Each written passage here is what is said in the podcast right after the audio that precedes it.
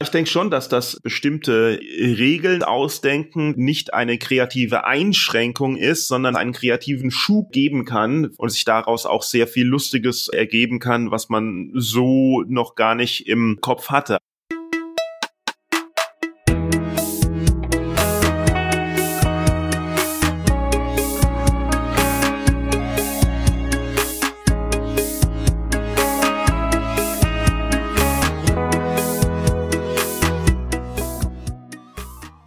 Herzlich willkommen bei Setup Punchline. Hier sprechen Comedians über eine ihrer Bühnennummern, davon hören wir immer eine Live-Aufnahme und dann erzählen die Comedians, wie sie das gemacht haben. Mein Name ist Bernhard Hiergeist und das ist Setup Punchline, ein Podcast über Stand-up Comedy.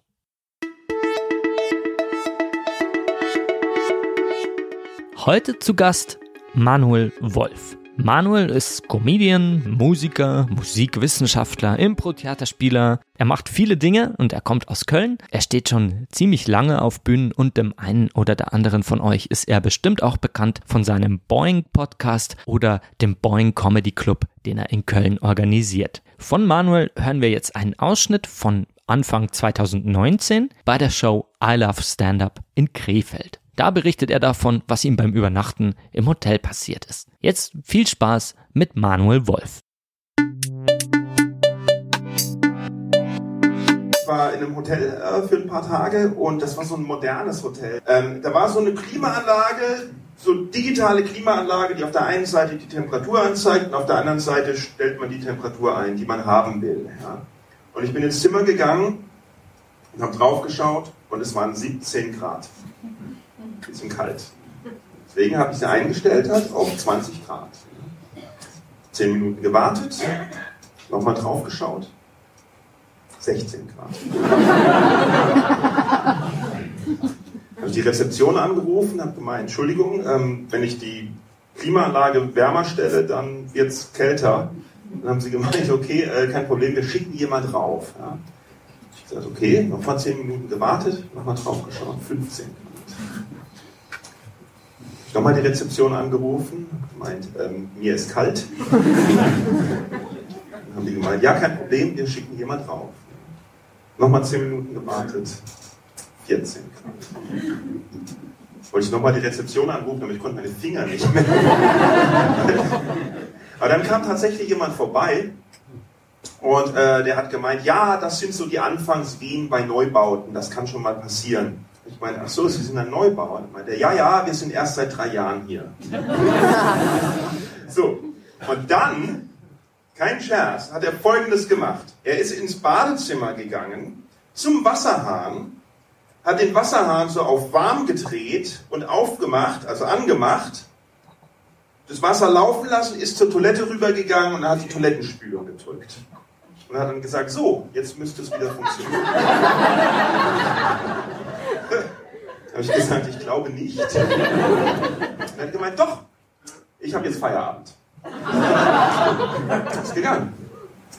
Dann blieb mir nichts anderes übrig, als wieder zu warten. Und tatsächlich, zehn Minuten später, von 13 Grad auf 15 Grad. Nochmal zehn Minuten später, 17,5 Grad. Zehn Minuten später, 20 Grad waren erreicht. Ja.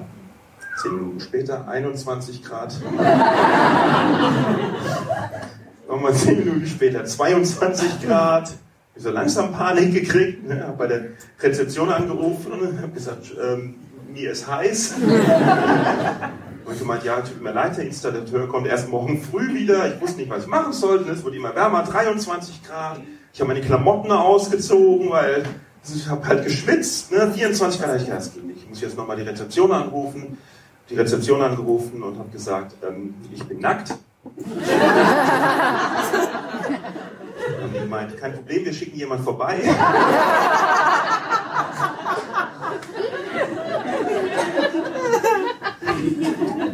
ja, dann hat es an meiner Tür geklopft und da stand dann so eine professionelle, nennt, leicht bekleidete Frau und äh, ich habe dann gesagt, so habe ich das aber nicht gemeint.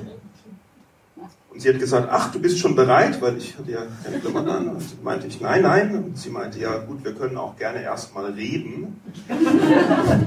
dann habe ich ihr halt das alles erklärt.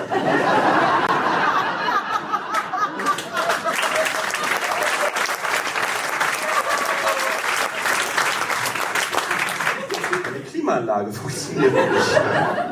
Wenn ich ich habe hab auch erklärt, was der Installateur gemacht hat und es ist mir hier viel zu heiß.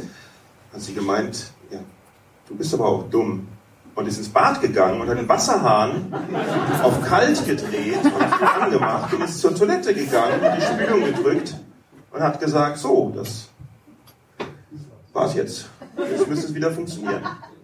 Und hat dann 120 Euro verlangt.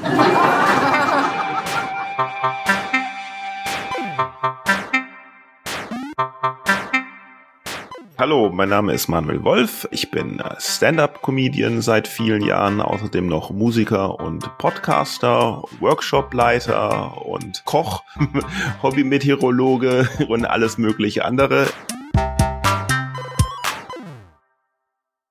Oft ist es halt so, dass Leute wissen, hey, sie sehen äh, lustige Stand-up-Comedy-Show und denken, hey, das will ich auch machen. Ich habe doch was Lustiges zu erzählen und äh, haben vielleicht ein paar lustige Sachen, die sie auch schon Freunden erzählt haben oder so irgendwas, aber müssen halt noch lernen, dass auf der Bühne stehen halt schon was anderes ist, als Kumpels in der Bar was zu erzählen, weil das Publikum nicht deine Kumpels sind, zwar wohlwollend dir gegenüber sind, aber natürlich auch was Interessantes hören wollen und das einfach nur die Story Stories und der Gag allein nicht reicht, um eine gute äh, Stand-up-Nummer zu haben, sondern halt auch viel der eigenen Persönlichkeit reinkommen muss. Und da die halt bei jedem anders ist, weil jeder ein Individuum ist und eine andere Persönlichkeit hat, steht sowas natürlich auch nicht im Lehrbuch, wie man seine eigene Stimme findet, sondern es ist halt ein, äh, halt ein Prozess. Das ist das Schwierigste von allem, also, aber man muss sich halt auch erstmal klar werden, dass es mehr sein muss als ich will auf der Bühne lustig sein, sondern man muss sich klar werden, wer man selber ist ist und wer man auf der Bühne sein möchte und wo da die Übereinstimmungen sind und wo es keine Übereinstimmungen gibt und es gibt halt auch Übungen und Brainstorming, was man machen kann, um langsam halt souveräner zu werden und das zu finden. Abgesehen davon ist natürlich dann auch noch Timing ein wichtiges Thema, dass man natürlich, dass das Hirn auf der Bühne in einem anderen Tempo funktioniert als das entspannte Hirn des Publikums und dass man da natürlich drauf achten muss, wie man, wie man auf der Bühne steht, wo man hinschaut, wie man den Raum wahrnimmt. Man lernt nie aus. Selbst Leute, die,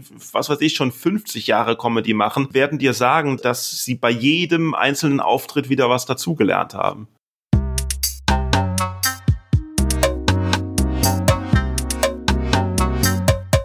Ich habe für mich einen Zeitpunkt festgesetzt, wo ich sage, seitdem mache ich Comedy und Stand-up. Das ist das Jahr 2009. In Wirklichkeit kann man das nie so ganz sagen, weil auch davor ich im Jahr 2000 fünf, als ich noch was ganz anderes mal gemacht habe, auch schon mal was Lustiges auf der Bühne gemacht habe und ich glaube 1996 schon mit Impro-Theater angefangen habe. Also von daher, weil ich davor dann auch noch Musiker war, stehe ich schon sehr, sehr, sehr lange auf der Bühne, aber so als Comedian bezeichne ich mich seit 2009. 2009 äh, habe ich nämlich meinen anderen Job verloren beziehungsweise beendet. Also ich war musikalischer Leiter auf Kreuzfahrtschiffen und hatte keine Lust mehr, äh, da immer drei Monate rumzuschippern und mit einer sieben Tage Arbeitswoche irgendwie heimatlos zu sein und wollte das an Land machen und habe mich dabei, also sowas ähnliches an Land machen und habe mich da bei verschiedenen Theatern und Musicalproduktionen beworben, um irgendwie was zu finden, hat auch ein paar Vorstellungsgespräche und Castings, aber ich wurde halt nie genommen und zwischendurch bin ich öfters mal bei offenen Bühnen aufgetreten und das hat sich dann irgendwann so ergeben, nachdem das Arbeitslosengeld dann ausgelaufen gelaufen ist, dass ich angefangen habe, halt mit Auftritten Geld zu verdienen. Und seitdem bin ich das halt.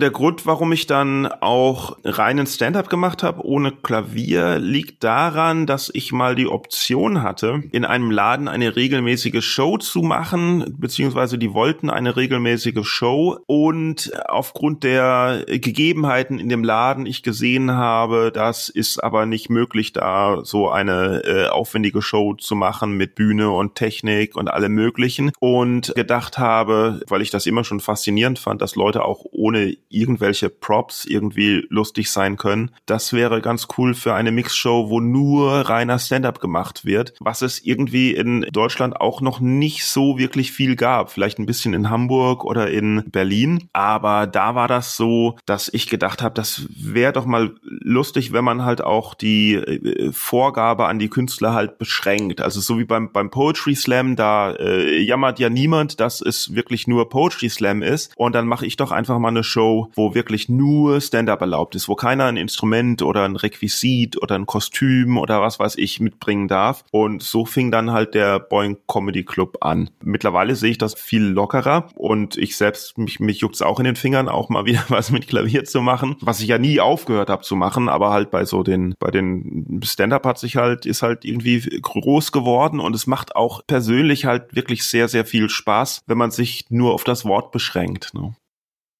Ich schaue relativ wenig Stand-up im Fernsehen, weil es mich immer, egal wie groß, wie gut das ist, nach ein paar Minuten langweilt, weil es passiert ja nichts, außer dass jemand spricht. Gut, Mimik und Gestik und alles, aber es ist halt wirklich absolut nichts im Vergleich zum Live-Erlebnis. Und ich schaue mir wirklich lieber einen Newcomer live an, als, wer ist denn jetzt gerade der, der heiße Shit? Keine Ahnung, Kevin, als Kevin Hart auf Netflix oder so.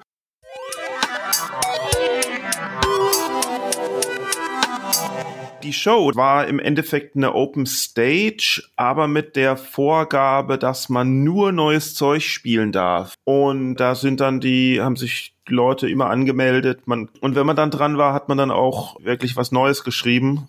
Das war dann immer sehr schön, dass äh, die Künstler dann immer vor der Show rumsaßen und noch fleißig an ihrem Zeug geschliffen haben. Aber es hat immer sehr gut geholfen, um, um noch Ideen zu kriegen in dem Bit kommen natürlich sehr viele Sachen drin vor. Das Ende mit der Prostituierten, das ist im Endeffekt das Einzige, was nicht nur übertrieben wurde, sondern was komplett äh, erfunden wurde. Was einfach ein Callback ist, weil ich einen Abschluss brauchte. Und die Nummer ist im, so entstanden, dass ich auf Tour war und dieses Hotel, das tatsächlich so war, dass ich diese Probleme mit der Klimaanlage hatte. Weil ich das so absurd fand, dass die Klimaanlage eben immer, immer kälter wurde, je wärmer ich sie gestellt habe, habe ich halt am nächsten Tag, war ich da halt gut drauf und die waren gut drauf und es war sehr halt intim und persönlich. Und dann habe ich gedacht, dann erzähle ich doch einfach mal, was wir, mir da mit dieser Klimaanlage passiert ist. Und das kam dann so gut an, dass äh, danach dann ähm, ich gedacht habe, hey, das muss unbedingt eine Nummer werden. Und dann habe ich mir halt überlegt, wie man daraus eine schöne Nummer macht und mit der äh, Repetition von wie viel Grad es eben ist, das reizt mich halt auch, wie man das ist so ähnlich. Ich habe ich habe auch eine Nummer über über den Preis von einer Kugel Eis, wo ich eine Preisliste von Eiskugeln vorlese und bei der Hotelnummer ist es eigentlich einfach nur die Temperatur, die auf der Klimaanlage angezeigt ist. Und das hinzukriegen, dass das schon lustig ist, also dass man sagt 17 Grad und die Leute lachen,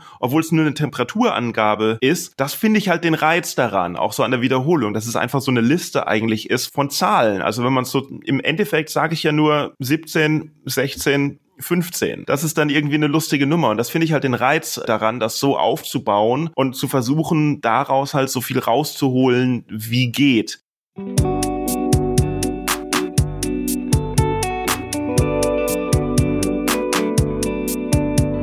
Was mir an diesem äh, Bit die ganze Zeit gefehlt hat, war ein gutes, rundes Ende. Das passiert halt manchmal bei Geschichten, die wahr sind. Das Ende fehlt irgendwie. Wir waren halt am nächsten Tag nicht mehr in dem Hotel. Das war dann das Ende der Geschichte. Ich hatte halt eine relativ kalte Nacht und dann haben wir das Hotel gewechselt. Aber das ist ja nicht lustig. Äh, und ich habe da verschiedene Ideen gehabt und die habe ich halt alle ausprobiert. Also ich habe zuerst ein anderes Ende erzählt und gemerkt, okay, das Publikum hat da nicht drauf reagiert. Und dann habe ich gesagt, ja, ich probiere mal noch mal ein anderes Ende von der Show die Idee, dass eine, dass ich, weil ich sage, ich bin nackt und sie, sie sagen, kein, kein Problem, wir schicken sofort einen vorbei und dann eine Prostituierte kommt, die war schon da. Und die Frage, wie man das dann löst, irgendwie, ich, ich weiß nicht, es hat sich dann irgendwie ergeben. Zuerst war die Idee, dass, dass man doch einfach das Fenster aufmacht, wenn es zu warm ist. Deswegen erzähle ich mittlerweile, erzähle ich auch, dass das halt so ein modernes Hotel war, wo man die Fenster nicht aufmachen kann und so irgendwie. Aber ich kann dir nicht genau sagen, wie ich dann drauf gekommen bin, aber es war, es es war über viele Umwege, bis sich herauskristallisiert hat, dass dieses Ende das richtige Ende für die Nummer ist.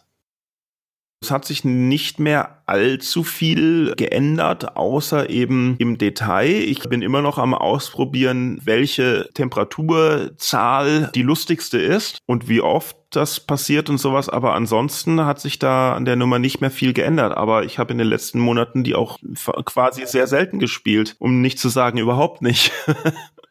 man überlegt halt schon, wenn man reinkommt und stellt fest, es ist kalt, so und dann welche Temperatur ist kalt in einem in einem Hotelzimmer? Reicht schon 17 Grad oder müsste man eher sagen 16 Grad? Und wenn dann die Temperatur immer weiter runtergeht, bis zu wie viel Grad kann man es ausreizen? Ist es ab wann wird die Geschichte unglaubwürdig? Ne? Wenn im Zimmer 13 Grad sind, reicht das denn? Kann ein Zimmer auf 13 Grad sinken, wenn einfach nur die Heizung, die Klimaanlage aus ist oder muss ist das dann schon muss dann schon gekühlt werden? Also da muss man ein bisschen irgendwie halt gucken und jonglieren, ob man das Publikum dann nicht durch zu große Übertreibung verliert.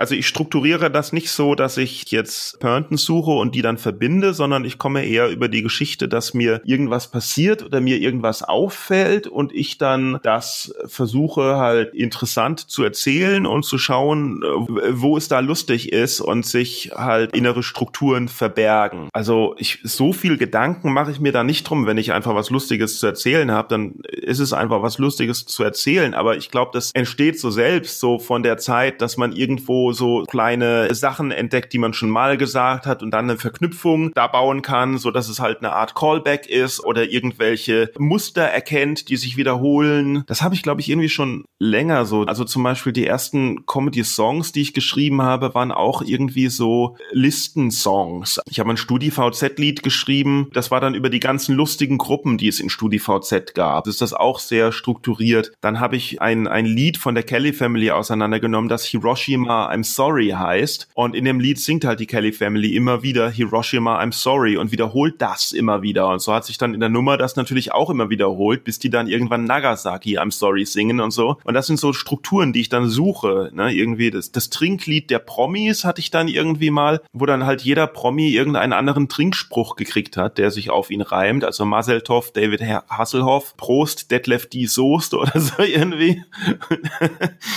und lauter so Zeug. Also irgendwie, also also, aber ich mache das jetzt nicht so bewusst, sondern irgendwie zieht's mich halt so zu Mustern hin.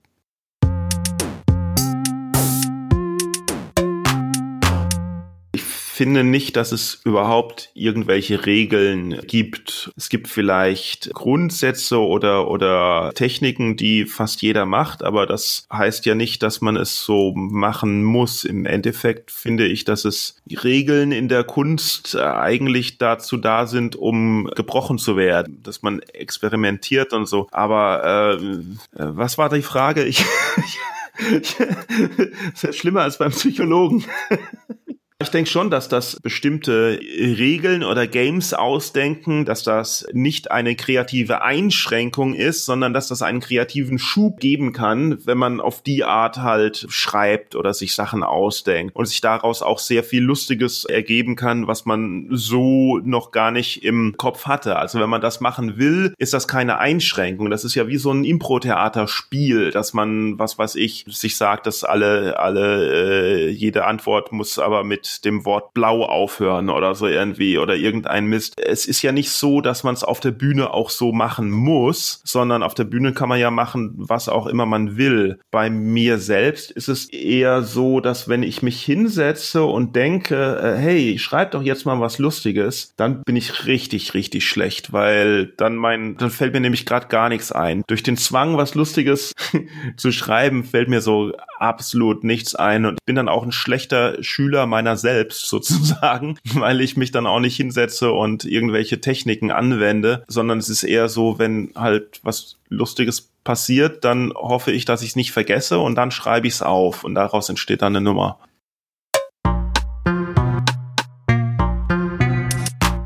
Was mich an Stand-up-Comedy halt interessiert, äh, also ich sage, also ich verwende den Begriff Stand-up-Comedy jetzt einfach mal so, wie das da steht einer mit einem Mikrofon und erzählt halt was. Also dass man, dass man halt Interesse an der Person hat, die da auch steht und äh, halt einfach irgendwas erzählt, ohne PowerPoint-Präsentation oder Musikinstrument oder Jonglieren oder Puppe zu spielen. Wobei das natürlich auch sehr cool und sehr interessant sein kann. Aber was mich halt fasziniert hat, ist eben diese Einschränkung der Möglichkeiten. An der Musikcomedy fand ich halt cool, dass es halt auch nach was klingt, dass da, dass da Musik dabei ist und so irgendwie. Bei Stand-up-Comedy hat mich halt fasziniert, dass ich gar nicht die Möglichkeit habe, etwas semi-lustiges richtig lustig zu machen, indem ich Musik dazu tue. Also das ist diese Einschränkung eben.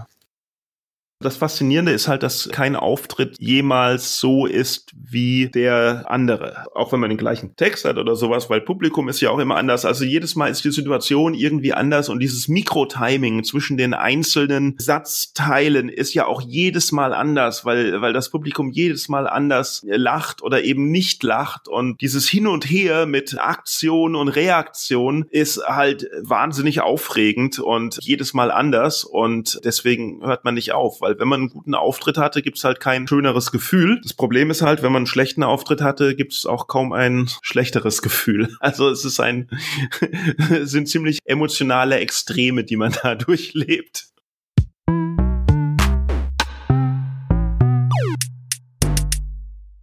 Ich habe eine London Connection, weil ich als Kind von fünf bis acht Jahren in äh, London gewohnt habe. Seit wir da weggezogen sind, ich sehr unglücklich bin, weil London einfach die geilste Stadt ever ist. Nachdem ich irgend halt in Deutschland ein paar Mal auf Englisch aufgetreten bin, habe ich gedacht, oh Moment mal, wenn ich in Deutschland auf Englisch auftreten kann, dann kann ich ja eigentlich überall auf Englisch auftreten und dann halt gerne gereist bin. Und von Köln äh, gibt es ja auch den Eurostar, der direkt über Brüssel nach London fährt. Nicht direkt, nee, man, in Brüssel muss man umsteigen, aber gibt es den Eurostar und das wollte ich, seit irgendwie dieser Eurotunnel gebaut wurde, wollte ich das halt auch unbedingt mal erleben und habe dann festgestellt, wie toll das ist, dass man da einfach durch den Tunnel nach London fahren kann und das ja im Endeffekt näher ist als von Köln nach Berlin. Und dann habe ich das irgendwie so, ich glaube von 2000 2012 ungefähr einmal im Jahr oder so gemacht. Also nicht, nicht wirklich oft.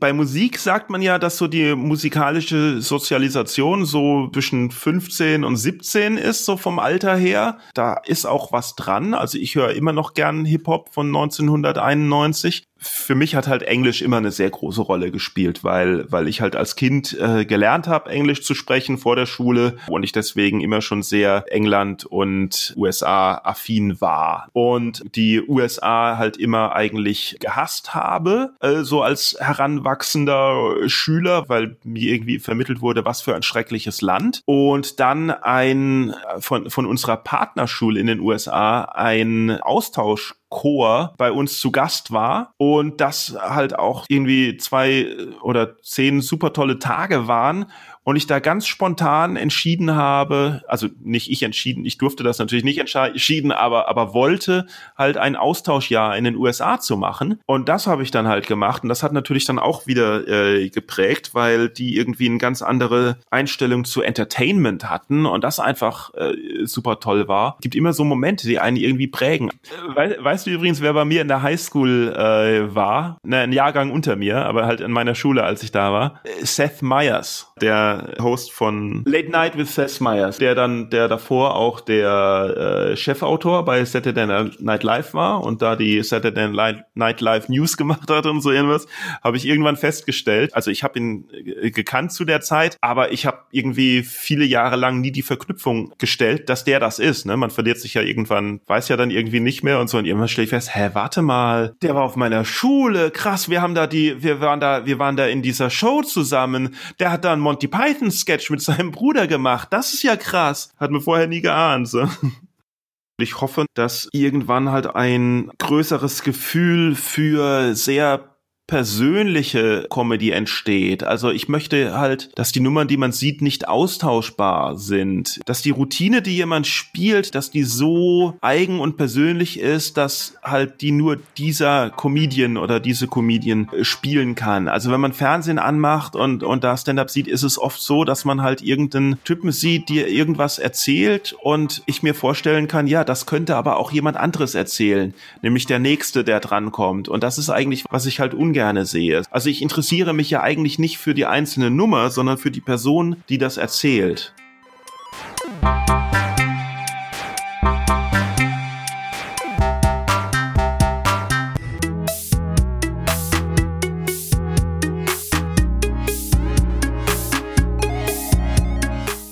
Das war Manuel Wolf mit seinem Bett über die Klimaanlage im Hotel.